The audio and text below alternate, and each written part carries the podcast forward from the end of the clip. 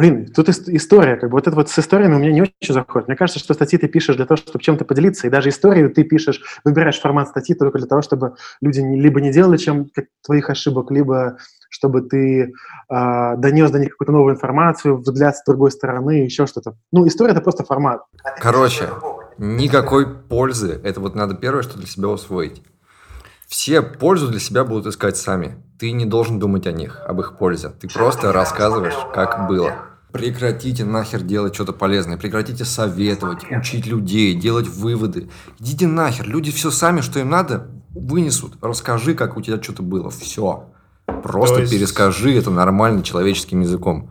Не думай о том, а вдруг им не понравится, вдруг им что-то там будет, они из этого, а вдруг они не согласны. Поэтому я должен написать километр дисклеймеров о том, что на самом деле это не истина в последней инстанции, на самом деле это мое субъективное мнение. Пожалуйста, не забывайте об этом и не ругайте меня за это в комментариях. Я так боюсь говорить свое мнение. У тебя есть мнение, у тебя есть история, у тебя есть случай. Расскажи. Все. Если прям совсем коротко берешь свои яйца, заводишь, приезжаешь на них на хабар и говоришь. Это один из самых полезных подкастов, в которых я участвовал. А, я хоть чему-то новому научился.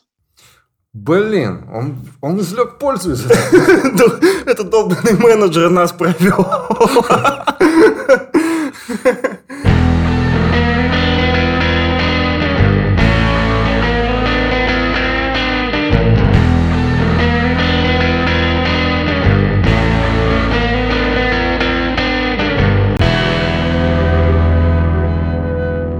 Знаешь, а, тут я читал хороший такой твит на эту тему. А, как вы боретесь с выгоранием на работе? Самый часто ожидаемый ответ, ожидаю, что будет ответ. Сменил род деятельности, сменил работу, сменил то. Нихуя, самый частый ответ развелся. А, это вот развод – это большая, конечно, с одной стороны, проблема, с другой стороны, блин, реально сейчас работаю хорошо. А, но чувствую себя хуевым, самым хуевым отцом в мире просто. То есть, подожди, ты развелся, жена с ребенком остались в Москве, ты смотал в Краснодар? А, да, но у меня здесь работа была. Была. Сейчас у меня работа в Москве, но я смотал в Краснодар на этот самый... На карантин? А, на карантин, да. Блин, я даже не знаю. Это, хочешь тебе сказать, красавчик, чувак, нас, жена смотрит наш подкаст, и они нас убьют за эту реакцию. Мы типа солидарность, солидарность. Да. Как так получилось? А, так вот откуда эти тысячи, тысячи просмотров. Как так получилось-то? Что случилось?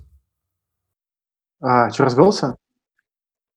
Слушай, это была жесть. Блин, когда... Это правда, связано с работой, ребенком и всем остальным. Ребенка я очень люблю, чтобы сразу всякие дисклеймеры убрать и так далее. Ребенок самый чудесный, самый замечательный, стараюсь. Даже когда я в Краснодаре год работал, я там каждый месяц, лучше там два раза в месяц приезжал и так далее, и так далее. Вот. Но получилось все, потому что я работал по 14-15 часов в сутки, а потом приходил на, на выходные, и от меня, как от отца, а, моя бывшая жена тогда ждала что я буду сидеть full тайм реально с ребенком, прям играть, играть, играть. Нахрена, зачем мне full тайм не знаю, ребенок сам вполне себе нормально играл, и как бы час там им вполне можно поиграть по фану, зашибись. Потом э, он что-то отошел, сам чем-то занимался, потом еще пришел, там снова позанимал, с ним час поиграл. Это было бы, ну, такой подход, мне кажется, очень хороший. А когда сидишь ним, обязательно думаешь, блядь, чем бы же ребенка занять, это вот, ну, странная тема. А, в итоге выиграли оба, я думаю, и я, и бывшая жена моя. Вот так разошлись. Стопудово. Мы как раз это обсуждали, что если ты у тебя появились дети, и ты ходишь работать в офис, ты просто оставляешь ребенка на одного человека, и все, ему, коне, ему конец. И это жесть. Да. А у нее там отпуска нет, да, ничего нет. При этом, при этом, если ты, как вот я, работаешь дома, то проблема-то а? еще хуже. Вот ты говоришь, э, что ты чувствуешь себя хуевым отцом, ну, потому что мало видишь с ребенком. Я много вижу с детьми, и поэтому чувствую себя хуевым отцом. Я же капец устаю. То есть Тогда я, я себя тоже чувствую хуевым отцом. Я сижу за компом, у меня, блин, работа, куча вообще вещей, которые, ну, нельзя не делать. Здесь ребенок, здесь ребенок, здесь жена, которая просит помочь. И ты всегда, ты для всех плохой получаешь. Ты работаешь плохо. И с детьми сидишь плохо, ты для них просто раздраженный мудак, который ненавидит, что его кто-то трогает. И ты такой всегда вообще. Да, да, да. А когда работа сделана, ты настолько задолбался, что, короче, твои дети очень выиграют от того, что тебя просто не будет здесь. Все так. Да. Ну, я считаю, выхода здесь нет тоже. Я стал ужасно работать. Я тоже с дома, я тоже с ребенком. Все, работа кончилась. Я как-то год еще тянул более-менее, но в итоге все. Коворкинга. А, я не знаю, знаешь ты или нет. Ты, наверное, Айрата знаешь а, в каком-то смысле. А, и Айрат работал, хороший выход, он работал в Москве, из дома, можно сказать, но уезжал в коворкинг. Да я, когда у меня был бизнес свой, а, мы, ну, как бизнес, маленький, заказушка, мы уходили в коворкинг реально, и это помогало. Но ты же понимаешь... Я все равно работал по 20 Но помогало это тебе? Да, это же ты проблему просто переваливаешь. мне помогало. Я- ну, смотри, у тебя проблема хреновый работающий отец и, хреновый, и просто хреновый отец, либо хреновый, э, хре- отлично работающий отец и хреновый отец как э, по отношению к детям. То есть как бы хотя бы одна проблема решается. Ты хотя бы слона. Ну, это если их поштучно считать, а они же не бинарные проблемы-то. То есть хреновый отец понятие очень растяжимое. И как сказать, вообще я понял, что когда у тебя есть дети, ты всегда выбираешь из кучи дерьма. То есть ты возьмешь либо эту кучу дерьма, либо вот эту. И от тебя требуется понять, какая куча хуже. Потому что просто говорить, что все равно все дерьмо, нельзя. Это разное дерьмо, и мы все плохие родители. И это есть разница, что ты просто бьешь ребенка, а что ты с ним мало видишься, да? Ну, вот эта фигня, что это каждый раз, правильно. когда ты пытаешься решить свою проблему, ты понимаешь, что это ты просто спихнул другого человека. Когда становится легче тебе, становится труднее жене. Это жесть. Да, но мы пытаем, пытаешься облегчить ее жизнь, наверное, тем, что все-таки она уходит с работы, и ты пытаешься ей там каких-то больше там денег приносить. Но я согласен, что а, ж- как бы ухаживать за ребенком – это работа, которая вообще без отпуска и выходных, и все остальное. Особенно когда маленький ребенок. Тут ты, кстати, за- затянул очень интересную вещь, тебе приходится выбирать, как ты говоришь, между тем, где быть хуевым. Мгм. Э, Вспомнилась такая э, тема про... Мне ее рассказали недавно, я, ну, как бы напомнили, освежили в памяти, про военных врачей Так. когда ты э, выбираешь кого, ну, кстати, мы сейчас это тоже слышим по коронавирусу, когда ты выбираешь, э, кого ты спасаешь, кого нет, потому что у тебя поток просто вот адский, А, ну да, и Ну, тебе надо просто как можно больше выживших, да.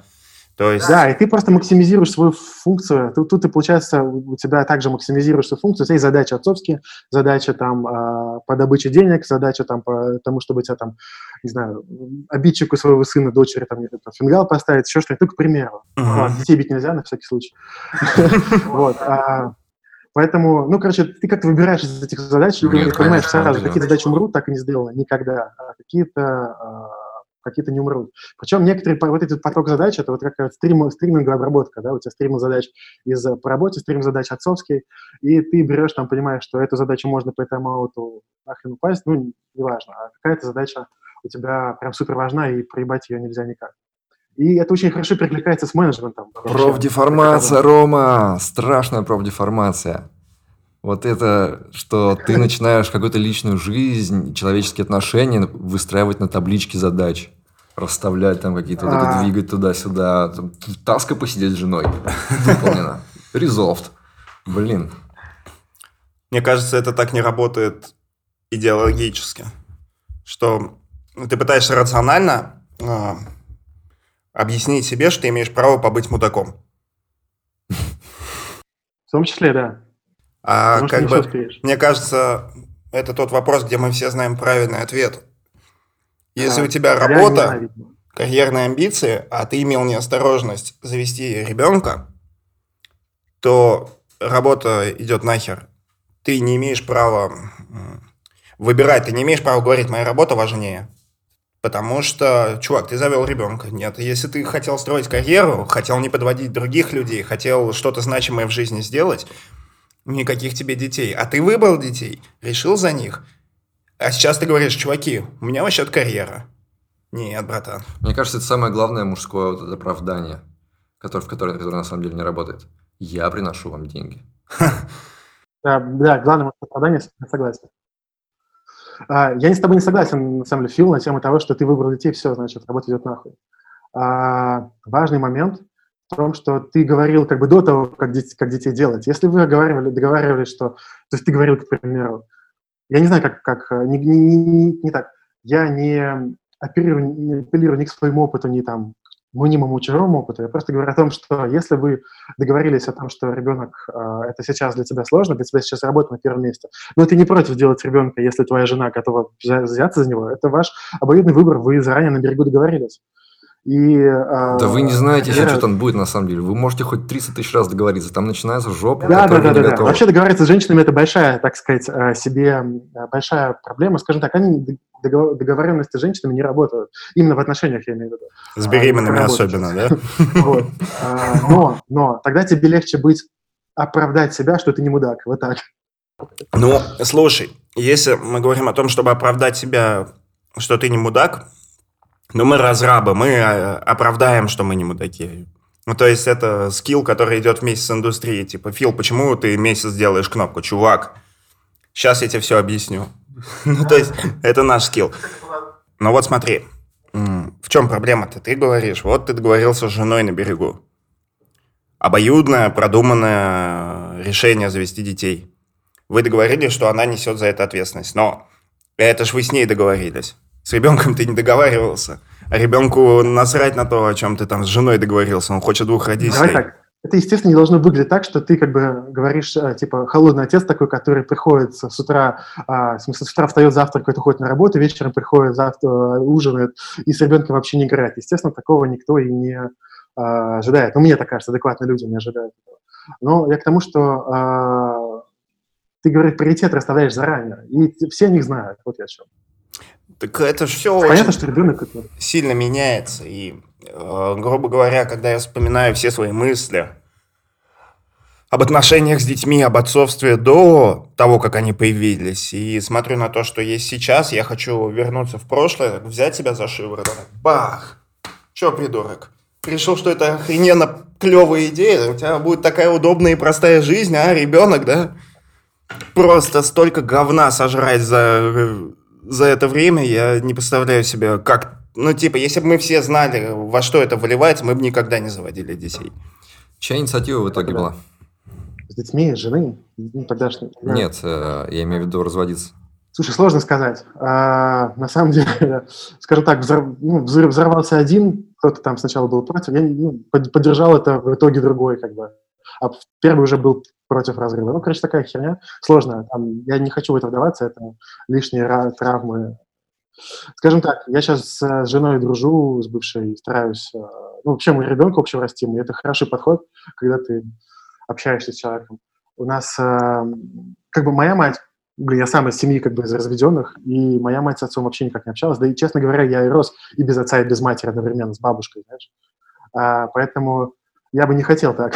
я бы хотел, чтобы, если вдруг какая-то жопа, да, чтобы сын как бы знал меня как нормального такого отца, а не как, как бы я сначала, знаешь, там, считал всю жизнь свою, ну, долгую жизнь, что отец был там неправ, там бросил и все остальное, а в итоге оказалось там ситуация сильно сложнее, и у меня там э, в итоге какие-то там чувства странной, странной вины перед отцом за то, что я его там не любил, хотя, ну, явно это не моя uh-huh. вина, а вина там взрослых и так далее. Не хотел бы, хотел бы с одной стороны, беречь, зная его, зная, какие, э, что ждет, это может быть большой проблемой. С другой стороны, с другой стороны, дальше какие-то отношения с этим человеком строить, кроме дружеских, хороших, теплых, самых очень близких дружественных отношений, уже вряд ли получится. Это...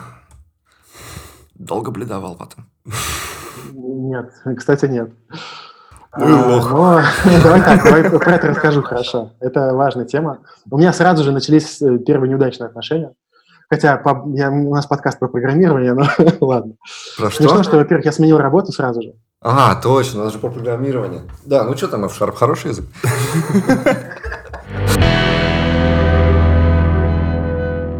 А, изначально F-Sharp сообщество, сообщество делалось для того, чтобы а, вывести его из маргинализированной такой вот зоны, и э, сделать его плюс-минус enterprise языком, ну хоть что-то, хоть где-то, чтобы получалась работа. И, кстати, в этом плане мы сильно продвинулись. Если раньше вообще не было F-Sharp на Хабре, там, не знаю, раз в полгода я встречал этот F-Sharp, то сейчас я постепенно, ну, постоянно вижу где-то там тут F-Sharp, там F-Sharp, он хотя бы встречается в подстроке вот в этой, знаете. А если на Украину посмотреть, так там вообще постоянно. Слушай, так, Рома, а зачем его делать интерпрайзным языком прямо промышленным? Слушай, мне, мне прям, мне была такая задача. Я хотел писать красиво, писать э, комфортно, писать много-много делать. А на F-Sharp можно делать много и быстро, и для бизнеса тут value а, тоже есть. Одно дело, когда ты нанимаешь а, два разработчика и пишешь все то же самое, что мог бы сделать, условно говоря, один разработчик на F-Sharp. Ну, я понимаю, что это все, все такая, такая вещь, типа, да вот, нихуя ваш F-Sharp там, и так далее, и так далее, типа, better C-Sharp. А, ты можешь по-разному относиться, но хороший F-Sharp разработчик может а, заменить себе двух средних C-Sharperов по архитектуре, ну, там... Ну, ты говорил, что даже создатели этого языка, они как бы не задумывали его таким стандартом индустрии. Они его делали как поле для экспериментов C-Sharp. Но, но получилось... Они, у них это получилось, были, получилось у них круто, были эксперименты, тащить его но прямо сейчас, э, типа, если мы говорим о том, чтобы делать проект на C-Sharp или на F-Sharp, Мгм. на F-Sharp будет лучше. Ну и что, какая разница, как его задумывали? Если, э, если вот эксперимент, да хотя не в шутку, ради фана его бы сделали, если он, по-моему, работает лучше, мне кажется, будет хорошая идея ходить и говорить всем, чуваки, делайте на нем, потому что Потому что как разраб, который знает F-Sharp, я бы хотел работать на нем, получать деньги за него, потому что C-Sharp перестает нравиться после этого. Ну, потому что буквально делаешь вещи, которые ты мог бы не делать, которые делать не надо, а ты их делаешь на C-Sharp. Я помню, я брал интервью у тех лида Контура. Так. Это гигантская контора, которая пишет на C-Sharp. И он что-то заикнулся, что вот мне предложили там пацаны из команды перейти на F-Sharp. Я сказал нет. И я к нему прицепился. Почему ты сказал нет? Почему? Это же лучше, он же лучше, а я хрен его знает.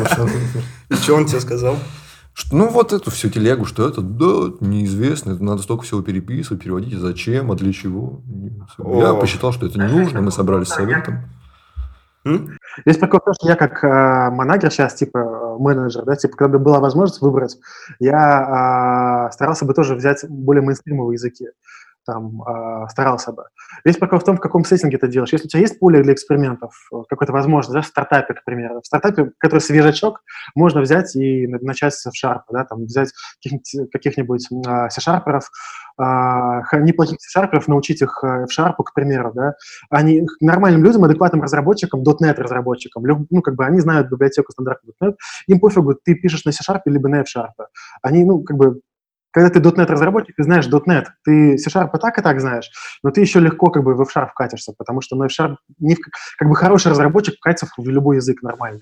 Тебе вообще посрать. Не будет большой разницы вот именно в мышлении, когда ты переходишь с ООП на ФП. А, давай так, ты можешь на, даже на F-Sharp писать так же, как на C-Sharp сначала, по крайней мере. И это будет уже хоть какой-то профит в том, что ты пишешь чуть меньше, да, но ты пишешь по, по а, языку... Ну, погоди, а, погоди. ну, как по C-Sharp. Ты, мы всегда так Сейчас, говорим, секунду. но мы же так не делаем. Никто не Мы так пишет не на. F-Sharp, как на Ну, C-Sharp. потому, что, потому что адекватные люди сразу видят, что, о, здесь можно короче написать. И большинство адекватных людей не не понимают сразу, что здесь можно короче написать, и не, и не пишут как бы как дольше. Ну, как бы, поэтому ты и сразу понимаешь, либо чувак адекватный, а, он там пишет на C-Sharp, потом ему язык позволил сократить, там, не знаю, 15% строк, и он как бы возьмет, взял и сократил. И меньше кода, меньше багов. Я просто помню, что лично мне, я-то не был хорошим разработчиком, когда я F-Sharp начал изучать. Несколько дней я в упор не понимал, чего от меня хотят. Но я учил по книгам, а книги сразу давали функциональное программирование. Я такой, в смысле, как, почему все должно быть иммутабельным? А, Зачем мне нужна программа, которая ни на что не влияет? И мне, ну, то есть, такой небольшой щелчок в башке произошел, прежде чем я начал писать код на F-Sharp Ну, свободно. давай так. С разработчик, который понимает плюс-минус, как это все, все работает, не новичок. Хорошо, новичок иногда может просто поверить, а, может, э, может попытаться раскопать, почему нужна иммутабельная структура, к примеру. Да? Но разработчик, который как бы в принципе вообще понимает, как это работает, он либо задается вопросами, а что, как, и копает, да? либо он уже знает, зачем нужна иммутабельная структура, там, в иммутабельные типы данных, там, там, там, в таких-то и в таких-то случаях. Просто он уже из опыта это понимает. А, вот как бы тут, тут я это вижу. В любом случае, а, я начал говорить с того, что я как менеджер вообще сам бы не выбирал изначально, а, не, не менял парадигму. К примеру, если у меня есть там а, 20 C-Sharp разработчиков, и мне нужно, к примеру, в какие-то сроки наваять проект, я бы взял его и наваял на уже, ну, как бы в стандартные сроки. У меня есть KPI мои, у меня там есть понимание, что там вот через два месяца мне нужно выкатить первый релиз. Заебись, я сделаю, как бы возьму как-то ожидаемые, да, какие-то значения. У меня там, тем более, там команда пяти, пяти, пяти человек, там, если C-Sharperов возьмет и выкатит это там за месяц, плюс там мы тестируем это и так далее, и так далее. Все. А как бы вот эта непредсказуемая херня, насколько они быстро выучат F-Sharp, насколько то, насколько все, это уже, ну, другая тема. Если бы я, опять же, искал прям чисто э, команду F-Sharp, э, в смысле, начинал новый проект вообще просто в чистом поле, стартап и так далее, F-Sharp идеально заходит. Слушайте, ну вам не кажется, что уже все потеряно? Как бы уже он не станет стандартом и даже вообще каким-то популярным? Так, стандарт, Сколько... стандарт никто не борется. Сколько уже, полтора года назад мы написали эту статью? Ничего же не изменилось с тех пор вообще. Ну, а так ничего не меняется по щелчку. Ну, кажется, даже, мне кажется, даже не сдвинулось, нет? Ну, во-первых, с тех пор у меня появился... Э, я уже поработал где-то на породе на HR. А если сравнивать с другими языками? Та же фигня. Если сравнивать с другими языками, мне кажется, они быстрее вот даже... Нет, ну смотри, ты... Появляется новый язык. Ну, не знаю, какой-нибудь Kotlin, да, они же примерно ровеснички, нет? Не-не, Kotlin сильно моложе. Моложе? Да. Это... Ты смотри, как а, это да, работает. Kotlin-то и появился как э, стандарт. Его так делали, его делали как язык для всех. Но мы же, наверное, не за это топим. Мы не хотим, чтобы все в мире писали на F-Sharp. Мы хотим, что если вот ты лично хочешь где-то пописать на F-Sharp, чтобы у тебя вот была такая возможность, чтобы э, были вакансии какие-то, проекты. Не надо, чтобы все на этом писали. И мне кажется, в этом направлении мы двигаемся. У F-Sharp не будет никогда а, большинства. Но э, как бы знание F-Sharp, особенно желание писать на F-Sharp, а, ну или, по крайней мере, не, неприятие, да, понимание всех плюсов, это отличный, охуеннейший флаг при выборе программистов. Я, я тогда сразу понимаю, что чувак, во-первых, шарит, он понимает э, в .NET не только там C-Sharp, да, свой, один единственный, он понимает, как можно по-другому делать, а так как у нас C-Sharp, он тоже немножко функциональный, можно брать и а, использовать многие вещи из, э, ну, ФП в C-Sharp, это заебись. Слышал, да, в девятом рекорды завозят в C-Sharp? Я слышал, да, но они такие странные. Это рекорды с наследованием. Очень странные рекорды. Дай C-шарписту сделать рекорды. И да, это будет наследование. Какое-то очень кривое э, реализация. Причем, ты, причем они вроде как говорили, что а, эти рекорды как будут заменять вот эти вот э, шарповские размеченные объединения, объединения, ДЮшки. Mm-hmm. А как они будут заменять? Или тип, или, или тип. Нахрена, непонятно. Нет, я понимаю, зачем они вообще завезли рекорды, потому что а, о них понимают когда-то классы. То есть это все бесплатное копирование, сравнение Нет, и так далее. нормально. Ну. А может в какой-то момент C-Sharp стать настолько охеренным в какой-нибудь 12 версии, что... О, нет, нет, нет, нет. У него синтаксическая нагрузка настолько гигантская, что сколько бы фич они сейчас в него не добавили, он от этого синтаксически будет все хуже и хуже. Только делает хуже. Mm. Это вот скала отличный пример. Потому что у нас в чатике э, подкаста есть ФПшник. Есть там хороший специалист, да. Вот, нет, в другом чатике. Но неважно. И он при, приносит постоянно примеры на скала.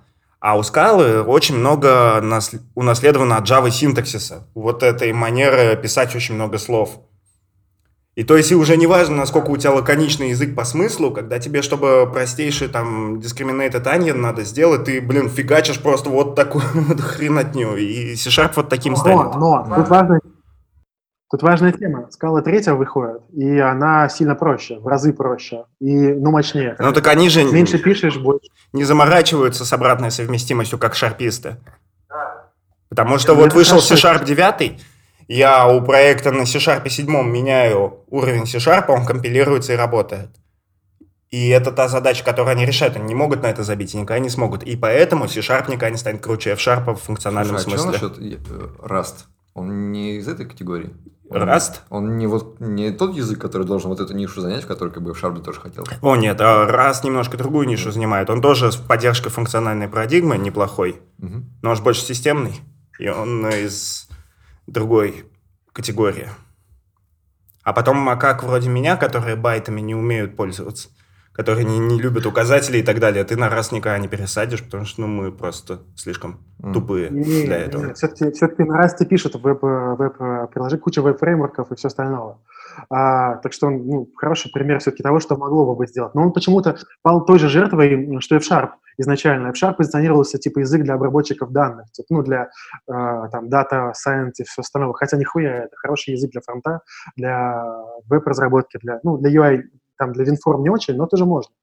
И раз тоже пал вот этой вот херней, типа, о, это язык для системной разработки, хотя на нем очень хорошо писать там э, те, те же веб-приложения, там, хотя бы на бэкэнде, ну и там, без него у нас бы не было там, не знаю, ты можешь писать не так, без него у нас бы не было хорошего там прям демо там про вас, вот эти вот WebAssembly, он охуенно для WebAssembly подходит. То есть, ну, в принципе, для фронта он тоже подходит. Но здесь, мне кажется, слишком много камней должно сдвинуться с места, чтобы кто-то на это переехал, потому что рынок всегда ждет Java только лучше.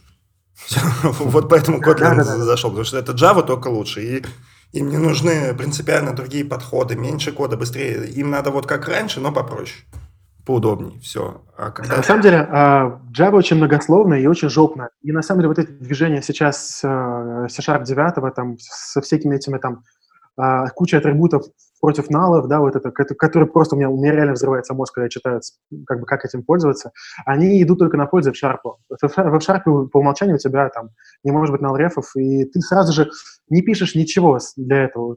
Так что, как бы, когда они портят C-Sharp, э, F-Sharp прям лучше, потому что у нас F-Sharp становится таким котлином для этого. Да, вот. потому что если через год все C-Sharp разработчики привыкнут к nullable фиче новый, привыкнут к рекордам и так далее, и мы такие покажем, смотри, чувак, такой же, как у, как у тебя код, прямо знаешь, намного короче. У вас такая восточная философия. Если долго сидеть на берегу реки, ты увидишь, как по ней проплывет труп твоего врага. Ну, на самом деле нет. Я радуюсь, когда в C-Sharp новые фичи добавляются. Мне удобно. Я, то есть, я воспринимаю всегда это как э, отличный повод порадоваться, что теперь у меня меньше null рефов стало с этой nullable фичей. Они все равно есть.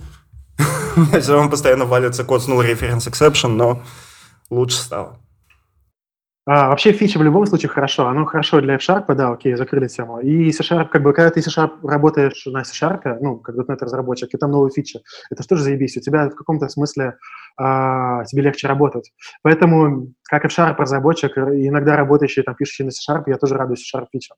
Вообще во всех смыслах. Пацаны, ну, да, это какая-то философия такая японская, китайская получается. Когда ты а, на самом деле просто как бы растворяешь монголов в себе. Мы как бы еще не такие большие, чтобы растворять монголов в себе, но идеология вот этого всего F-Sharp, э, э, C-Sharp сильно впечатляется F-Sharp. Он реально, а, там, паттern матчинг, рекорды, все такое, это все оттуда пришло. И в итоге мы как бы растворяем этот F-Sharp в себе, ну, как бы в себе, в F-Sharp э, комьюнити, можно сказать. И это делает нам легче, более того, нам легче писать, ну, пересаживать наших, наших а, заядлых C-Sharperов на F-Sharp. Я какую-то херню хотел спросить. Правильно? То есть ты инвестировал какую-то часть своей жизни в то, чтобы создать сообщество вокруг языка, который какие-то другие чуваки сделали за океаном, который чуть лучше другого языка, который другие чуваки сделали за океаном. Ты думаешь, ты потратил времени зря? Нет. То есть... Я с этого кучу бонусов поднял. Вот. Расскажи. Окей. А, смотри, вообще, когда я изначально делал, а, делал, пришла идея с комьюнити, я сначала думал, что как бы, ну мы, как бы, у меня вообще была идея, а, давай так, я начал это делать в каком, там, 16 году. За два года до этого я сделал бизнес, там, раз, чисто заказуха, заказушная разработка, и я мечтал прям сделать команду, которая бы писала только там на Sharp тупая, знаешь, вот просто блажь. Оно ничем не, не было а, обусловлено. Мне хотелось просто вот как вот быть тем работодателем, который пишет на F-Sharp, к. Но а, не, не получилось, не срослось. А, я закрыл это дело. А, хоть, ну, неважно. И в итоге, как бы через какое-то время у меня как бы пришла, появился Telegram, сильно развился, и мы стали в Телеграме собирать людей вокруг а, себя. То есть русский шарповская комьюнити, она живет не ВКонтакте, не там еще где-то, еще где-то, она живет в Телеграме именно. Даже не в Гиттере, хотя у нас есть на всякий случай запасной чат. Так вот, и изначально я планировал как бы восстановить вот эту вот идею, а, типа, давайте мы соберем комьюнити, у меня будет как бы куча разработчиков, и, возможно, при определенных условиях я смогу их там объединить каким-то образом для того, чтобы мы смогли все, нам, все ребята, как бы хотят, которые писать на F-Sharp, и я, который хочет это F-Sharp продвигать, быть вот тем, той титульной компанией, которая а, берет и пишет там только на F-Sharp. Как бы. Есть такая Jetcom, она бы сейчас ее купил Walmart, но которая писала только на F-Sharp. А это прям вот отличный point э, e-commerce, который прям вот у них там тысячи разработчиков, ну ладно, тысячи, сотни разработчиков, наверное, а, и они писали на F-Sharp, в Azure и все остальное, и их купил Walmart. Это очень хороший кейс. Мне хотелось быть таким вот русским Джеффком. Но ни хрена не получилось, естественно. зато, зато э, я оттуда, во-первых, поимел кучу знаний, как это ну, там очень умные ребята приходят. Э, там тот же там Айрат, Вася, Ксомекс был. Ксомекс был, как ни странно, вообще не разработчик, а ученый, там, э, физик какой-то, который использовал F-Sharp там, в моделировании себя. Ну, и F-Sharp реально позволял это сделать. Заебись. Это прямо на 100% а, подтверждаю, я... там капец умные а, чуваки. Я верю. Пообщался с кучей э, умных ребят, как минимум это мне мой какой-то уровень подняло. А дальше через там какое-то время меня стали приглашать просто на работу по Sharp, ну, где там нужно в Sharp. Uh, все-таки как бы, я верил, что, что есть рынок в Sharp работы, и uh, я как один из uh, таких, таких часто мелькающих людей на в Sharp этой тусовке, ну, меня стали приглашать. В принципе, я могу сказать, сейчас у меня есть один офер от стартапа, который как бы, ну, планируется писать там на F-Sharp, возможно, там на каких-то .NET и так далее. Просто потому, что я был, а, ну, как бы у меня есть уже репутация какая-то. Плюс меня там год назад, ладно, не год назад, в сентябре там звали техдиром в какой-то один стартап, который тоже уже на F-Sharp был написан. Я вот что понял, что у меня F-Sharpisты не ассоциируются с ФПшниками. С картинкой, которая у меня от ФПшников сформировалась. То есть ФПшник – это чувак, который залетает в чат, говорит всем, что они дебилы и должны делать по-другому, и улетает из чата. И он обычно пишет на скале, на хаскеле или на каком-нибудь вообще У него еще аниме на Аве всегда. Обязательно аниме на Аве. Чаще всего аниме, да. Или лямбдочка такая, да. да. У, у вас же было супер дружелюбное сообщество. Я пришел, мне никто не сказал, что сраный журналист пошел вон отсюда. Да ты писак, а ты что про нас вообще расскажешь? Слушай, да. это вообще такая тема про менеджмент немножко. Это я как раз э, хотел как бы построить комьюнити, которое у нас будет добрым. И, в принципе, мы пока там первые там три года а, вообще всегда-всегда все говорили, о, блядь, как у вас тут уютненько, вот это все.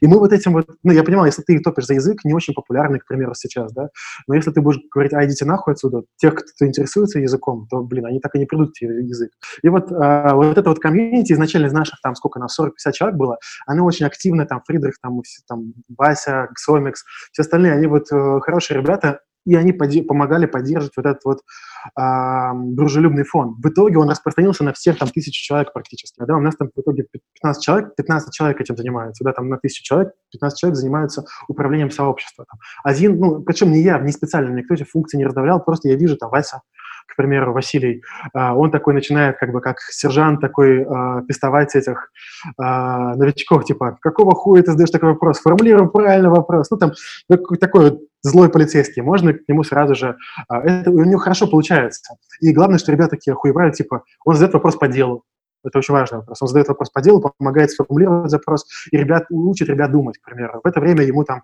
как-то переводят там Вася на слова а, более мягкий там человек, либо там, там Фридрих, например. Это не его основная какая-то задача. Я имею в виду, он часто, если он есть, он такой задает тот же вопрос, только более человечно, человечно, более дружелюбно. И начинается там а, вот это вот чувак понимает, там, вот эта игра, она затягивает а, плохой, хороший полицейский, да, у каждого свои функции в комьюнити, получается, есть, из, из особенно старичков.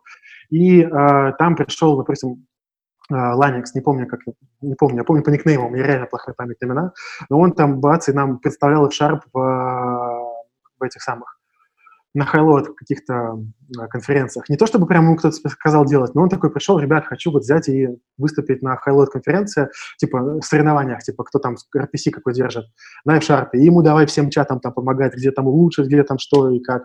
И получается, что вот товарищ сидит и делает э, какую-то работу, поставляет какой-то F-Sharp комьюнити, в том числе как бы с, нашим, с нашей поддержкой всей э, Вообще, вообще это фантастически просто, фантастически работает, что ты приходишь к чувакам, их там, блин, тысяча, такой, как мне сделать это? Угу. А это не, у тебя не женовский вопрос, а что-то сложное. И просто 10 таких гигантских умов сидят и с тобой это делают, хотя их никто не звал, как бы, ну, не заставлял это делать. Это магия комьюнити. При этом, я так понимаю, вы там особо не баните никого и так далее. Да-да-да, а, мы стараемся, по крайней мере, понять и поговорить, а, объяснить там, что где как. Был там, пар... короче, был там банк какой-то товарищ, а, который, ну, это товарищ, который топил за Го, но, знаешь, там было... Все, больше не рассказывай. и начал... Пошел вон отсюда, тупой гофер. Ну. Не, не, такого не было. Была как бы ситуация, если бы я пришел в чате Go и начал бы говорить, что Go не нужен. Но он пришел в чатик F-Sharp и начал говорить, что F-Sharp не нужен. Он посидел там два месяца, реально мы его а, слушали, там что-то пытались сделать. В какой-то момент стало понятно, что это жопа. И просто а, вместо обсуждения там каких-то дел а, реальных там помощи новичкам и все остальное, мы занимаемся кентатским холиваром. В итоге его забанили. Паша, как его зовут. Он до сих пор под, под каждый F-Sharp статью он приходит, он не срется, его там на хабре его видно, да. Uh, у него просто от этого, видимо, бугур Может, у него F-Sharp но... Да. Слушай, так э, какие проблемы? Давай я э, напишу статью, что он мудак. Смысла нет, у меня же нет причин э, конкретно к нему каких там проблем, претензий. Ну, чувак, чувак, у него какое-то мнение странное он. Ну, приходит под статьи, и ладно. Там его люди минусуют яростно, как бы, это нормально. Люди, у нас просто тысяча человек в чатике, и какие-то люди его минусуют.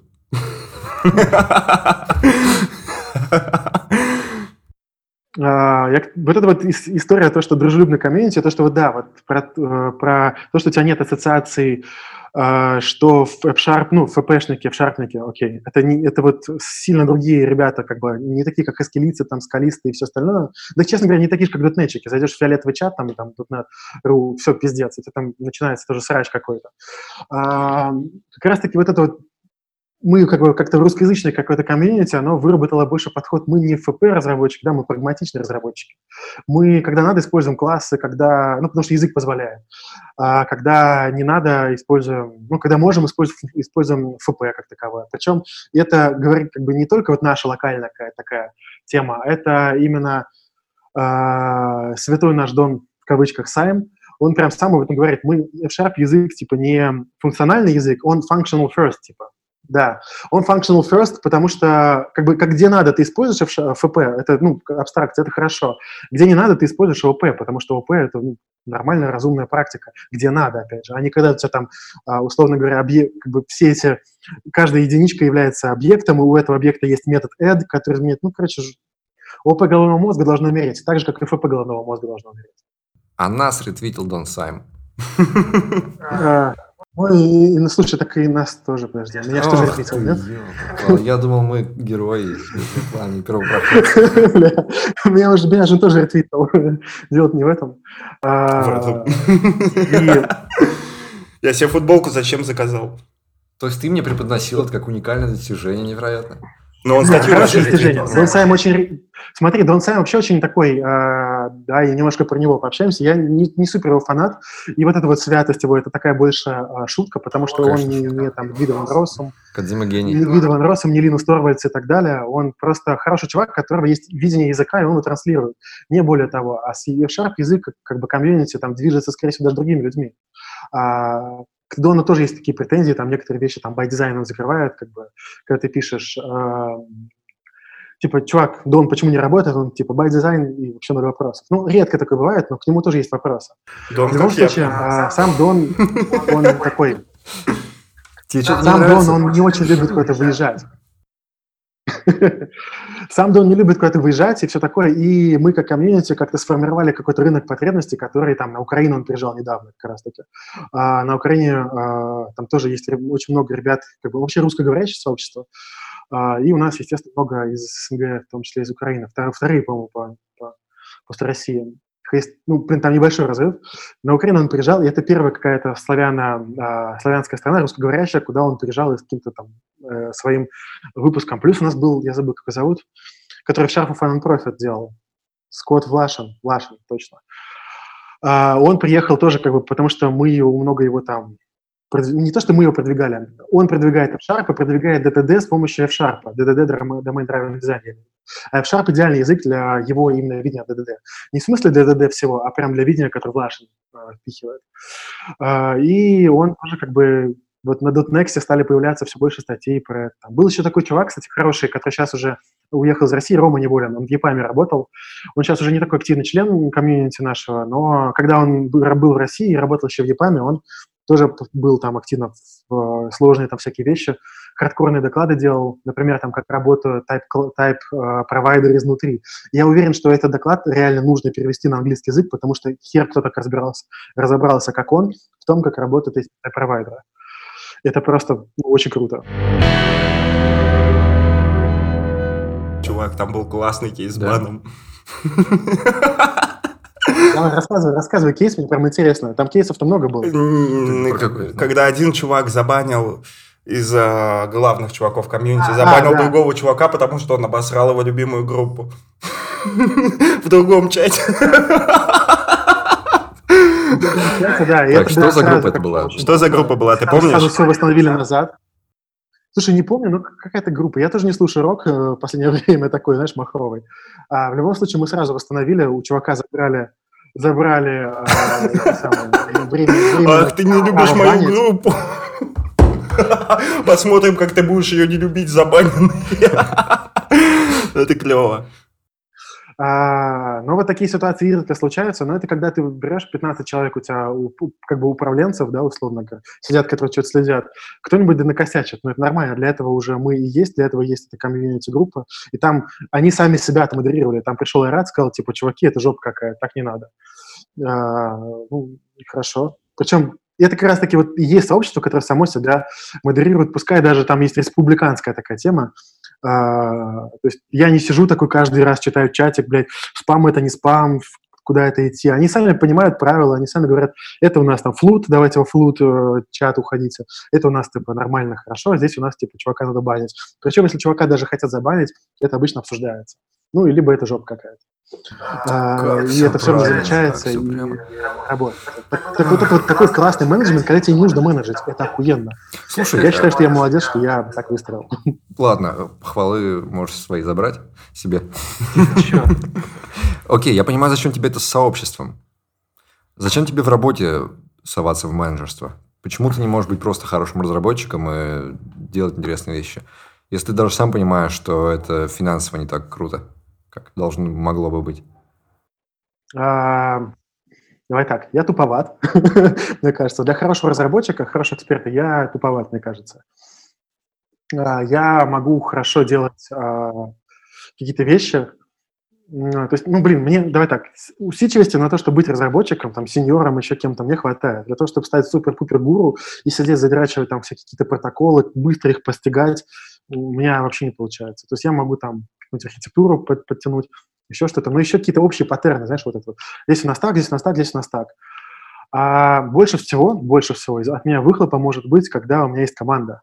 И когда я эту команду то есть, когда я не своими даже руками пишу, у меня сейчас а, стартап, я, он на Java, я ни разу в жизни на Java не писал. Uh, у меня трехлетняя Java Legacy, и там есть там, full stack, там есть э, backend разработчик и frontend разработчик. Я делаю охуенные вещи на Java, оказывается, смотри-ка. Uh, не такой уж плохой язык, если на нем не писать. Смотри, сейчас э, журналист уровень сеньор. Давай. То есть, получается, туповатые люди должны идти в менеджеры. А, туповатые туповатый в том плане, который, ну, для эксперта туповатый, да, если вы, если хотите как бы расти куда-то, но вы понимаете, что путь эксперта не для вас, например, что вы, условно говоря, не хватает вам усидчивости мозгов, либо еще чего-то, да, а, то идите, ну, в менеджмент, если у вас для этого есть мозги. То есть для менеджмента тоже нужны свои какие-то вещи. Менеджменту тоже нужно учиться. Не можешь прийти и сказать, все, теперь я ваш менеджмент, и, и, и ебитесь со мной как, только так, как я хочу, да. Когда ты менеджер, ты должен, ты не можешь, а, у тебя есть, даже не так, когда ты менеджер, ты тоже учишься.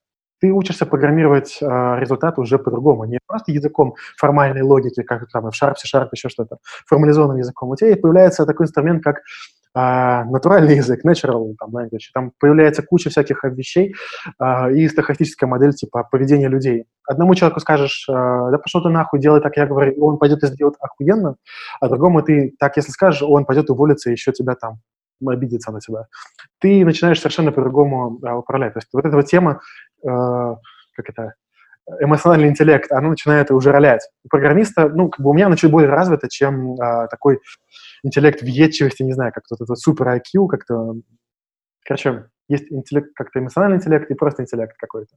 И вот интеллекта для того, чтобы идти и вкапываться там в сложные супер-пупер RFC-шки у меня не, получается, не хватает, а для того, чтобы поддерживать а, какой-то большой комьюнити, как бы выстраивать какие-то процессы а, и так далее. У меня этого, в принципе, хватает за глаза.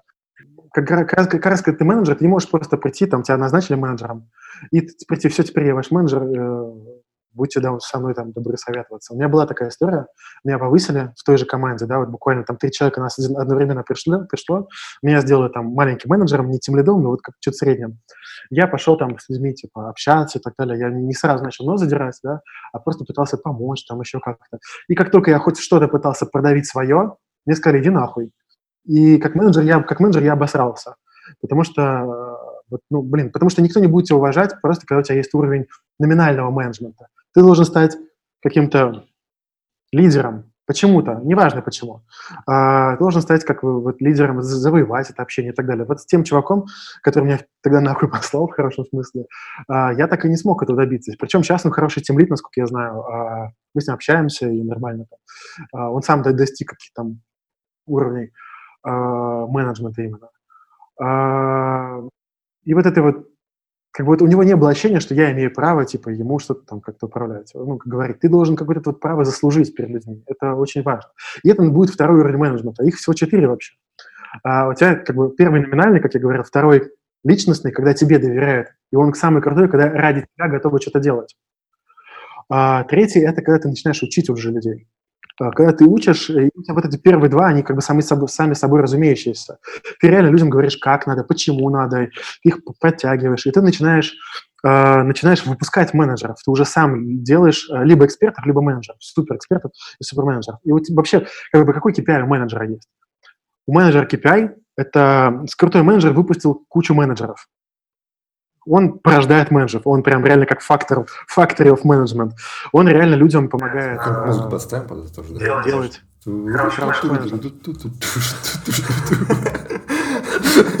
Прости, я хохмлю опять просто. Да просто есть ощущение, что мы, типа, менеджеры всегда говорят одинаково, одинаковые вещи, одинаковым образом, и как-то... А самое главное, что это все вещи достаточно очевидны. В том-то и дело. А ты и как бы... Но вы думаете, что типа что, если вы их 10, 100, 16 тысяч раз повторите, то типа люди их лучше поймут? Весь прикол в том, что я тоже учусь. У меня сейчас есть, условно говоря, мой а, учитель по менеджменту, да, то есть у которого есть там с которым я консультируюсь. Но я уже понимаю, о чем он говорит. То есть он мне говорит какие-то слова, там, про врачей, там, к примеру, тех же самых. Он мне там может рассказывать какую-то ситуацию, которую бы ты сказал, да это хуйня какая-то. А я ее понимаю, потому что я понимаю контекст с точки зрения менеджмента всей этой ситуации. Вроде говорят, вроде правильные вещи с какой-то, я где-то их могу там, да, что-то признать, что, ну, блин, если никто не будет работать, то ничего и не будет, да, что... А когда люди не хотят работать, а они не хотят работать, их должен кто-то заставлять. Вот, типа, я все равно менеджера считаю человеком, который должен заставить людей работать. Я, блин, наверное, просто не люблю, потому что я сам лично не признаю никакие формальные отношения. Никакие рабочие, задекларированные, формализированные. То есть все отношения в моей жизни, я хочу, чтобы они были только дружескими и с искренними людьми. А здесь тебе приходит человек и под видом искренности, типа, а что тебе не нравится, давай тебя послушаю а давай там, может, тебе найдем какие-то интересные задачи. Вся это, на самом деле, его настоящая мотивация сделать так, чтобы я просто работал. А на самом деле работать 5 дней в неделю по 8 часов для человека неестественно. Мы должны делать, что а, хотим и когда Кстати, с этим я согласен, с тем, что неестественно, да. 5 дней в неделю. Я, скажем так, я понимаю, как, как, я понимаю, сколько человек сможет сделать какую задачу. И, в принципе, если меня устраивает, что человек делает вот там условно за, две, за два дня вот эту задачу, мне посрать, как он ее делает. Главное, чтобы он сделал в срок. Я, я понимаю, что обычно разработка а, занимает у разработчиков, там, не знаю, 4, там, 3 часа full time, ну, full, хорошо, хороших, качественных часов, часов 4 или 3, не более. Если он будет сидеть там, писать, э, читать хабр, еще что-то, мне посрать, если он делает это в срок. Когда он приходит э, когда он приходит э, на работу там в три часа, как про того чувака же, да, говорил, вообще тоже посрать. Но когда он постоянно э, эти сроки э, проебывает, ну, либо он работает хуже других, да, тогда у меня задача как у менеджера заменить этого человека на другого, который э, там делает как-то вот, ну, лучше это все. Мен, работа менеджера, которую ты видишь, она не то не заключается только в управлении вот мотивации тебя и все остальное, она заключается еще в куче принятых решений, э, которые, кстати, к сожалению, появляются выливаются в всякие ненужные, как вам кажется, собрания и все остальное. Тоже терпеть не могу собрания, но иногда нужно для принятия решения собрать информацию. А я понимаю. Они... Ну, слушай, я собирал эти дурацкие собрания, потому что я реально не знал, что делать там. Или... Ну, это, вот. типа, я делал, я принимал кучу решений. Но при этом все равно вот это управление людьми, то есть, что я хочу, чтобы люди шли и делали мои хотелки – мои принятые решения. И вот, например, ты говоришь, да мне насрать, если он сидит читает хабар. Допустим, я давал задачу, я работал с видео, я давал задачу монтажеру, И вот я знал, что мне, например, нужен в четверг видос, потому что в пятницу релиз. И я вижу, что он сидит, играет в танчики. И я такой, у меня нет никаких рычагов, я хороший человек, я не буду на тебя сейчас ничего нет. Нет, ты хуевый менеджер. Игра, играть. Я был очень хуевый менеджер. Очень. Хуевый менеджер как раз и делает так, чтобы задачи решались. Неважно как. У него а, он обсуждает это и так далее. А, эскалирует в крайнем случае к своему менеджеру. А тебе не приходило никогда в голову, что типа, что они не решаются? И бог с ним. Ну, типа вот смотри, у разрабов есть свой KPI. И ты как менеджер э, разрабов с плохим KPI выгоняешь. Или там что-то фиксишь это. У тебя, как у менеджера, тоже есть свой KPI. И твой босс по этому твоему KPI э, тоже к тебе какие-то санкции может применить, если он хреновый. Но, но как разраб ты знаешь, что ты можешь на самом деле работать очень мало, и чтобы получалось так, чтобы тебя не гнали. Чтобы все думали, что все окей. И как менеджер ты, наверное, то же самое можешь сделать. То есть есть компании, в которых очень плохая разработка, очень медленная и хреновая. А есть такие, где хорошая. И вот ты как менеджер мог бы своей компании построить плохую разработку так, чтобы они к ней привыкли и не мучили вас. Потому что на самом деле все, что вы там делаете в этой компании, не имеет абсолютно никакого значения ни для тебя, ни для мира. Все, вы просто получаете бабки, успокойся. Когда ты как это менеджер, ты обычно еще имеешь какие-то амбиции. Обычно люди, как бы, они дорастают до какого-то уровня, и менеджмент, ну, по крайней мере, у меня э, были амбиции какие-то. Я пришел там в компанию построить, э, допустим, ивентинговую модель нашего вот этой вот системы, ивентинговую модель нашей вот этой вот системы, блядь, связной, да, я пришел что построить ивентинговую модель вот этой вот системы распределения товаров. Не просто вот это вот э, взять и там что-то поделать. Я пришел у вас работать менеджером. Ну, и меня просто не бы не взяли туда. У ребят тоже был запрос на то, чтобы построить такую модель. И я сидел, я ходил на всякие там собрания к своему там, к нашему новому директору по разработке, рассказывал, блядь, чуваки, мы сможем построить эту модель, если у нас в компании не будет там э, ИСБ и так далее, и так далее. Я тратил кучу времени на решение каких-то политических вещей, как бы, и на то, чтобы, в том числе, я как бы, чтобы у нас достичь этой цели. Цель была такая, построить эту гребаную ивентинговую модель. Я делал прототипы, смотрите, ребят, мы готовы уже, мы готовы принимать, давайте, давайте. Я ходил там по, у нас там 9 источников было данных, я обходил каждому из этих источников, да, говорил, давайте такой контракт, давайте такой обсудим, давайте то-то, то-то, то-то. Так, окей, смотри, вы ее построили? В итоге работа, у меня KPI был внутренний, как минимум такой, что я э, беру и э, как бы достигаю этой цели. К слову, этой цели не достиг. Э, но, но а, я понимаю, что я смог сделать, что не смог сделать э, за этап работы, к примеру. И, то есть, моя задача вот на тему сделать так, чтобы работали разработчики, как ты говоришь, она не, э, не самая важная. Я понимаю, что разработчики работают хуево, но ты делаешь, либо ты подбираешь под себя команду, чтобы разработчики работали хорошо, либо ты полностью меняешь, либо нет. У меня было два, ну, в самом Ты так на случае, самые главные вопросы не отвечаешь. Ты не отвечаешь, вот смотри, вот, окей, у тебя есть амбиция. Да. А почему бы не послать ее к черту? Ты же, у тебя амбиция сделать что-то для других чуваков с их бизнесом, чтобы они это где-то использовали. Всему миру на это наплевать.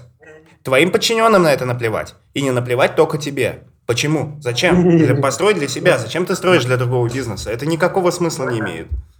Помнишь, у тебя там спор был про HR, там нужен, зачем нужен HR, там, почему они не решают там проблемы и все остальное. Я там недавно помню с...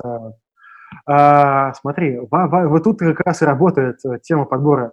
Ты ищешь тех людей, которые хоть как-то укладываются в это. Если бы меня взяли с этими амбициями туда, где они не нужны, ну, это было бы жопа. Пример, опять же, связной, хороший пример, отличная компания, я там проработал, мы совпали, команда и мои амбиции, все-все-все совпали, все зашибись, мы там поработали просто там, а, я очень люблю теперь вот именно вот тот период своей жизни, и ушел оттуда, потому что развелся, ну, сложно было. Я ушел оттуда, чтобы не подводить людей, это, у нас команда была хорошая. А, команда, в которой я, предыдущее место работы, а, меня а, HR там нормально отработал, но менеджер менеджер отработал там хуево, потому что он, зная мои амбиции и понимая, что я пришел сюда строить F-Sharp разработку внутри компании и так далее, и так далее, он мне сказал, да, нам все это нужно, но на самом деле оказалось, что нахуй не нужно. Так подожди, а тебе-то это зачем? Объясни мне, зачем это тебе нужно? Зачем ты пришел с такой амбицией? Зачем ты хочешь что-то в чужом бизнесе строить? Я не понимаю просто. Слушай, я хочу свои цели преследовать в чужом бизнесе. Я хотел... Ну так они же не, не с тобой останутся. Ты же ушел оттуда. Ты к этому вообще больше никакого отношения не имеешь. Ты говоришь про то, что да, ты это построил, но ты и так можешь пойти в резюме и набрать, что ты это построил. Где ценность? Что у тебя осталось? У тебя остались акции какие-то, может быть, связного? Смотри, связной, я пришел делать ивентинговую модель, и я ее начал делать как минимум. Я как минимум для связного. Опыт построения. Так построй, сделал бы для себя. Зачем ты сделал ее для связного? Теперь у связного есть ивейтинговая модель, а у тебя нет ивейтинговой модели.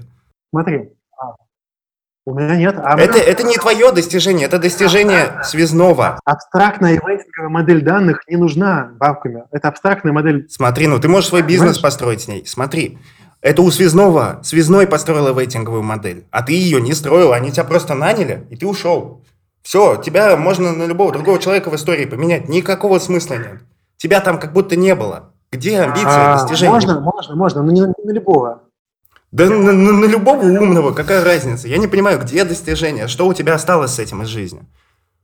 Что ты можешь это говорить? Я специально для тебя запишу завтрашний собес где-нибудь, и я буду им говорить, я построил левейтинговую модель в связном. Понимаешь? Все, это все, что у тебя есть. Зачем? Зачем все это делать? Еще раз, твои, твои убеждения, хоть ну, твои желания, как бы реализация как а, человека должны совпадать с этой компанией. Ну, с, как бы с желаниями этой компании. Да ты опять про то же самое. Ты опять... Откуда у тебя такие желания? В смысле, у тебя желание построить для компании что-то? Да пошла она в жопу. Ты не часть этой компании. Ты понимаешь, что это...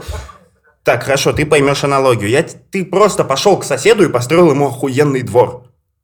У тебя есть свой двор, но ты его не стал строить. Ты пошел к соседу и построил двор ему. И ушел. И такой, я построил двор. В своем говно дворе сидишь и такой, я построил двор для связного. Ему... Ты, ты забываешь. Смотри, я, давай так, ты говори, э, ты зачем-то пошел строить, э, пошел C-Sharp разработку. У тебя же есть разработка, так. ты занимаешься разработкой. Так. Ну а что ты не строишь для себя? Я бабки зарабатываю, я делаю максимально, минимально вообще. Вот, вот насколько мало получится сделать, настолько им и ок. Учусь и зарабатываю бабло. Тебе предложат... Есть какая-то часть, куда бы ты вообще не пошел никогда? В смысле? Ну вот надо на эти писать, но вот что-то писать там, не знаю. У меня такая а, часть, я совершенно не хочу а, наебывать людей, к примеру. Не, у меня такого нет, мне наплевать вообще. Казино, э, там, а, ПО для террористов, вообще пофигу. Я не пошел бы туда, вот у меня была работа, где C-Sharp 2.0, и я туда ушел сразу. Потому что вот, некомфортно. Ну, желание писать на C-Sharp 5. Критерии у всех разные, ну или там на каком не пятом, выше там какого-то. Но смотри, Критерии смотри, если бы, если бы у меня были деньги из ниоткуда, я бы не работал разработчиком, я бы дома что-то разрабатывал. Я бы такой, я хочу построить вот это. И строил бы для себя, это была бы моя собственность. А так я иду, делаю собственность для других людей. Зачем мне для них это делать идейно? Оно не мое, я к этому никакого отношения иметь не буду. Это их бизнес. У меня нет ни акций, ни даже полномочий каких-то, ни вклада в мир. Я пошел в связной и все ему улучшил. И ушел. Связной молодец. А я что? Интересно, в том-то дело. Мне интересно это было это делать, и я этим занимался. Мне было, смотри, когда я пошел после связного там в КПМГ, к примеру, мне также было интересно а, построить там какие-то полностью с нуля разработку в, там, в бизнес-юните в одном. Я там был а, там маленьким техдирчиком в этом КПМГ, не во всем, а вот в маленьком бизнес-юните. И мне было интересно построить разработку с нуля, взять, выстроить у себя там штат, выстроить э, хорошую качественную разработку, нанять хороших разработчиков, выстроить, взаимодействовать там с, э, у нас там с продукт-оунерами, с, ну и так далее, и так далее, и так далее. Мне это было интересно для себя, я бы вырос в этом. Я вырос в Сезном условно как, как человек, который смог выстроить человека ивенистскую модель, и мне она была интересна. Я смог это для себя сделать. Это самомотивация. Я хз, откуда у меня берется. Вот, блядь, почитал я этот какой-нибудь фаулера, к примеру, да, ДДД и все такое, думаю, блядь, интересно, надо заебошить. Опа, и тут компания такая, не хочешь ли у нас это сделать? Такой, хочу, заебись. Это интересно, я могу Такие штуки и у меня также срабатывают. То есть я вот хочу писать на F-Sharp, мне предлагают работу на F-Sharp, я такой, круто. Но выкладываться на работе мне не нужно. Вот э, насколько мне интересно работать, что я хочу поделать, я делаю. А когда приходит менеджер и говорит, а нам надо сделать еще и вот это, а мне это уже не интересно, а в любой работе есть очень много неинтересного, я сливаюсь. Потому что, ну, типа, это моя жизнь, я не хочу ее тратить на вещь, которая мне не нравится. А, И это вот разница между разработчиком, а, в смысле линейным работником и менеджером. У менеджера очень большое, много времени занимается самомотивацией. А, а денег ты, получается, итоге... больше намного получаешь, и акций у тебя большой пакет, да? Не, слушай, я получал там на 40 тысяч э, больше, чем обычный разработчик. Ну, на, чем ну то есть смотри, вот ты себя как менеджер самомотивируешь, а как разраб нет. И профицита от этого никакого нет у тебя. Так зачем? Блять, слушай, я сделал охуенную вещь. Нет, ее сделала, ее сделала компания, ты ее не сделал, ты работал там в этот момент, все. Она сделала мои, она, подожди, это не сделала компания, без меня бы эта компания не сделала, либо сделала бы иначе и так далее. А так это делал только я и так далее. Смотри, а, у нас... Об этом только ты один знаешь в мире. Прости? Об этом знаешь только ты один. И как бы... Нет, я это, об этом есть, это есть в резюме у меня, это есть... А, я, в итоге, смотри... Хочешь, у меня тоже будет это в резюме? Никто не проверяет. Кто сделал поиск? Кто сделал поисковик Яндекс? Ну вот э, сам алгоритм поиска. Да, допустим. Кто его сделал? А, слушай, не помню, как там чувака звали, но... Его сделала компания Яндекс. Помню, вот кто его сделал. Да, конечно. Вот и все. Нет, его сделал... Его... Воу-воу-воу, Google сделал Сергей Брин и кто-то там. Это вот, вот только они. Google, это благодаря тому, что они что-то сделали, есть такой продукт. Это они владеют этим бизнесом, это их бизнес. У них Они акции, сначала сделали а поисковик, а потом нет. это стало бизнесом, ты, ты не забывай это. И еще раз, бизнес, что такое бизнес? Еще раз, не сделай эту хуйню, не было бы э, показателей. Ты забываешь, что э, у нас системы небольшие. Почему, например, нельзя просто так взять и сказать, что о, все теперь писать на шарпе? Артем спрашивал, какие показатели э, есть там, ну, не показатели, а почему, не, почему мы занимаемся этим, если э, никто до сих пор там не стал мейнстримом, э, в мейнстриме там писать на шарпе? Потому что у тебя все это двигается постепенно. Я в итоге, зная, сколько я принес прибыли для компании, э, я понимаю это. И я могу этим завышать свою стоимость теперь. Я могу сказать, смотрите, для связного я там принес, к примеру, увеличил их э, еженедельную выручку на пол, полпроцента. В рамках связного это миллион рублей. Так кто угодно можешь сказать. Прийти в любую компанию, устраивать, сказать, что вот в той-то компании я строил вот это, вот я сделал вот это. Вот. Никто же не проверяет. Ну, дальше, хорошо. Ну, давай так. Э, кто-то, давай, если тебя берут на какую-то хорошую должность, э, это, это проверят, это раз. Во-вторых, ты сможешь это объяснить, э, почему ты это сделал. И весь прикол в том, что если я был, сначала был никто, а потом пришел делать, там, не знаю, там, CTO куда-нибудь, мне, нахуй, ну, как бы, никто не, не возьмет меня CTO, CTO. Я должен иметь какие-то промежуточные шаги. Ты, не, ты должен ты должен разбежаться для того, чтобы перепрыгнуть в пропасть, хорошо. А, вот ты разбегаешься, у тебя есть какие-то частичные, э, частичные какие-то, вот здесь успех, здесь успех, здесь успех, и у тебя, тебе дают все больше и больше ответственности постепенно, каждый раз. И ты эту ответственность должен на себя брать и принимать, и так далее, ты можешь там вырасти, к примеру. А как эксперт ты также делаешь это. У тебя не возникает вопрос, а нахрена ты как эксперт берешь и изучаешь эту, эту базу данных? Потому что ты понимаешь эту тему. Я как менеджер хочу делать крутые проекты, потому что я, они крутые, они приносят много компаний и так далее. Это мои показатели. Меня мотивирует, что я в итоге приношу такую пользу, что, блядь, пиздец. А, приносят там миллионы. Польза, которую ты приносишь, это куча бабла в кармане владельца бизнеса. То есть ты, дурак, такой, о, я принес большую пользу, это твоя мотивация. Он такой, о, 100 миллионов долларов. Фу! Вот и кто из вас большой идиот? И люди, мне. которые, о, пердеть по тапу. Да. То есть... То есть получается, что где-то в мире есть чувак, который из-за того, что ты построил систему, получил 2 миллиона долларов, а ты получил самым, самомотивацию. И вот скажи мне, ты, по-твоему, не идиот? Давай так, он их не получил только за счет этого. Он построил либо купил этот бизнес. Ты не съезжай. Это у него есть 2 миллиона долларов, а у тебя нет. Нет, я не, я не, нет, я не идиот. Если бы я мог построить такой же бизнес и занимаясь тем же самым, я бы сам этим занялся. Я не, не чувствую себя пока что бизнесменом, скажем так. Мой, э, мой опыт построения бизнесом был э, такой, что я вот в итоге я в итоге занимался там парой проектов, я там могу даже похвастать какими-то, они публичные некоторые, а, пары проектов заказухой, но я профокапил, допустим, а, продажи, да, и в итоге мне пришлось закрыть бизнес, потому что я думаю, о, блядь, заебись, бизнес, займусь, займусь-ка я теперь разработкой, своим любимым делом, своим любимым делом разработкой, и все. Вот, Ром, давай, скажи мне, э, что ты, как хороший менеджер, должен сделать вот с таким человеком? Каким? Ну, он тебе признался, что он работает вот так. Как вот, вот Фил, он говорит, мне насрать на все на это. Я здесь хочу сделать совсем чуть-чуть, чтобы вы не заметили, что я плохой. Но я хочу забрать у вас максимально много денег и не принести вам никакой пользы. А если у меня будет возможность принести вред, ну, я его принесу и все такое. Что с ним делать? Вот ты вскрыл это. Давай так, а, если, если вред – это вообще странная ситуация. Не то чтобы… Давай так, вряд ли на собеседовании я вскрою… Не на собеседовании. Он уже работает у тебя. Он уже проработал два года, и ты узнал, что он такой. Что с ним делать? А, что с ним делать? Вообще, первое рефлекторно – это избавляться. Но давай так. А, избавляться просто потому, что у меня ощущение, что он... В, это не ощущение, говно. ты знаешь это. Если он не делал говна... Ты это знаешь, что он все работает на 20% своей силы и получает деньги. Что он сюда пришел за личной выгодой, а не за целью великой команды и не делать классные продукты.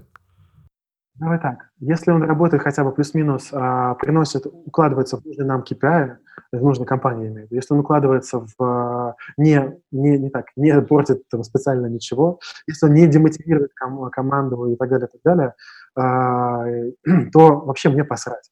Мне, как бы, если я это узнал, я могу, могу попытаться вывести его на то, чтобы он работал лучше и круче, чтобы получить себе звездочку, знаешь, вот эти вот X10 developers. Да как ты это попытаешься но, сделать? Но. Как ты попытаешься сделать? Я он не непробиваемый. Он непробиваемый. Обычно я не знаю. Как-то акции мне дать. Потому что я могу попытаться. Вот Фил 5% акций, и сразу Фил как, как вол в работу просто бросается. На 5% потому что, акций. Потому что это... Нет, ну, ну столько, чтобы я долларов миллионером был.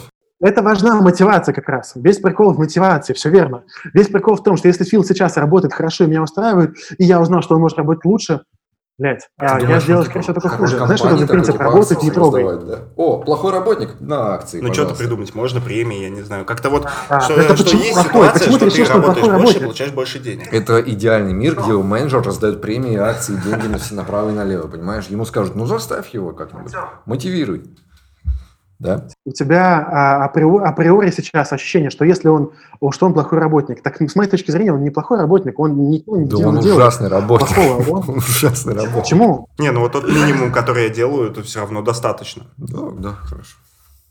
Ну, меня ж не увольняют. Вот поэтому а, если этой работы достаточно, это хорошо. Если вдруг мне надо будет сократить, сократить кого-нибудь, да, к примеру, либо мне надо будет заменить, э, если найду там 10x девелопера, и я пойму там кого-нибудь сократить, я возьму из них худшего, к примеру, худшего уберу и поставлю лучшего, э, который там будет делать э, хорошо. И это, ну, нормальная позиция. Давайте я дам пару советов хорошего менеджера. Вот я за те несколько месяцев, что я был продюсером, я их для себя усвоил. Однажды чуваку не понравилось, какую я выбрал музыку для трейлера, и он сказал, что я не буду брать эту музыку, и я его чуть не избил. Вот это я считаю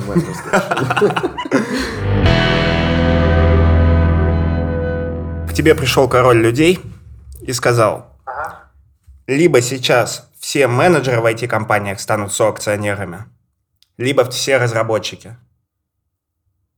Выбирай. Слушай, мне посрать, в хорошем смысле. А, если я к этому не имею отношения, то... Ну, как лучше будет? Ну, смотри, есть куча кейсов. Давай так, я тебе отвечу. Есть куча кейсов, когда дают разработчикам... А... Вообще, если ты мотивируешь кого-то а, акциями, ты не должен делить их на менеджеров и разработчиков. Ты должен делить их на хороших и плохих работников. Но у тебя вот условие, что ты делишь. Ты либо всем разрабам, либо всем менеджерам. Выбирай, как будет индустрия лучше развиваться. Это король людей, он не любит такие а, вещи. Индустрия, он... индустрия лучше будет, индустрия реально будет лучше развиваться, если мы, если разрабам давать это все. Согласен с этим. Ну, мне кажется. Я очень сложно, сложно эту как бы цепочку, но, скажем так, допустим, допустим, если я хоть как вообще реально в этой ситуации попал, и вот так лучше пускай будет разрабом, а, потому что вот, ну, разраб, у них будет больше влияния, назовем так. Хотелось бы, чтобы было больше влияния у разрабов а, на менеджмент. А ты бы в этом, э, в этом случае кем бы хотел быть, больше менеджером или разрабом?